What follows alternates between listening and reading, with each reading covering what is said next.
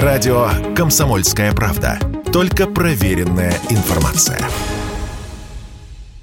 Из тренажерного зала на турник во дворе, с беговой дорожки на тропинку в парке, из бассейна в ближайший водоем. Когда доходы населения сокращаются, фитнес-клубы зачастую попадают в категорию необязательных расходов, от которых отказываются в первую очередь. В результате закрываются такие заведения сейчас куда чаще, чем появляются новые. За последние два года по стране фитнес-клубов стало на 40% меньше и осталось около 8 тысяч, подсчитали в национальном фитнес-сообществе. Тем, кто продолжает работу, приходится непросто. В целом, оборот российских фитнес-сетей сейчас почти на треть ниже до пандемийного уровня, приводит оценки экспертов «Коммерсант». И почти настолько же выросли оперативные траты для участников индустрии, сказала Радио КП Елена Силина, президент Национального фитнес-сообщества.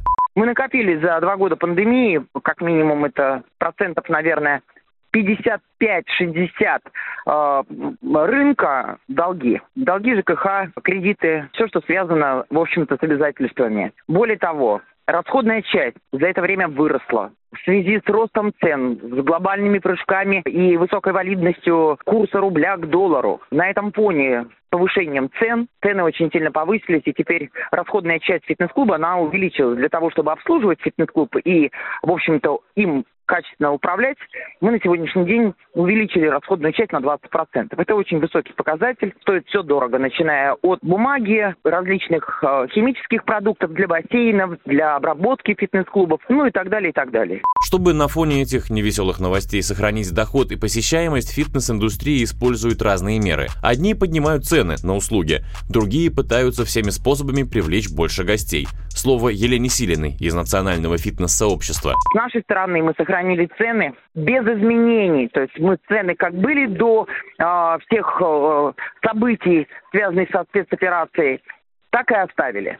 Более того, мы сейчас э, делаем акцент на продажу посещений. То есть не клубную карту, а количество посещений можно приобрести. Э, мы делаем акцент на короткие карты.